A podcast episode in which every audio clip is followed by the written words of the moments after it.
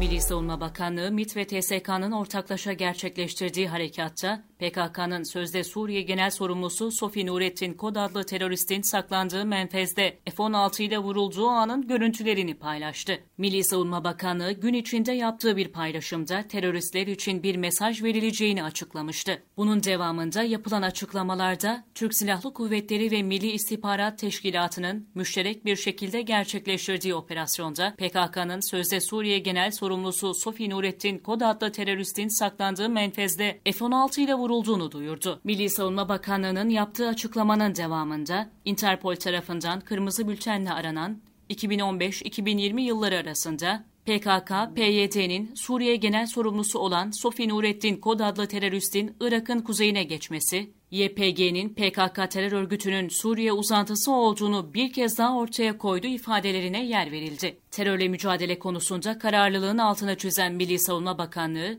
terör örgütü PKK, PYD'nin üst düzey sorumlusunu sınır ötesinde başarılı bir operasyonla etkisiz hale getiren TSK ve MIT'in isimsiz kahramanlarını kutluyoruz. Ülkemizi ve asil milletimizi hedef alan hiçbir terör örgütü ve hiçbir terörist hesap vermekten kaçamayacaktır ifadeleri kullanıldı. Yapılan operasyonun MIT ve TSK tarafından müşterek bir şekilde gerçekleştirilmiş olması kamuoyunun takdirini kazandı. Görüntülerden anlıyoruz ki hedefin bulunduğu bölge yerli İHA'larımız tarafından takip altına alınmış, yine yerli İHA'larımızın yaptığı lazer işaretleme ile yerli LGK mühimmatı kullanılarak hedef etkisiz hale getirilmiş.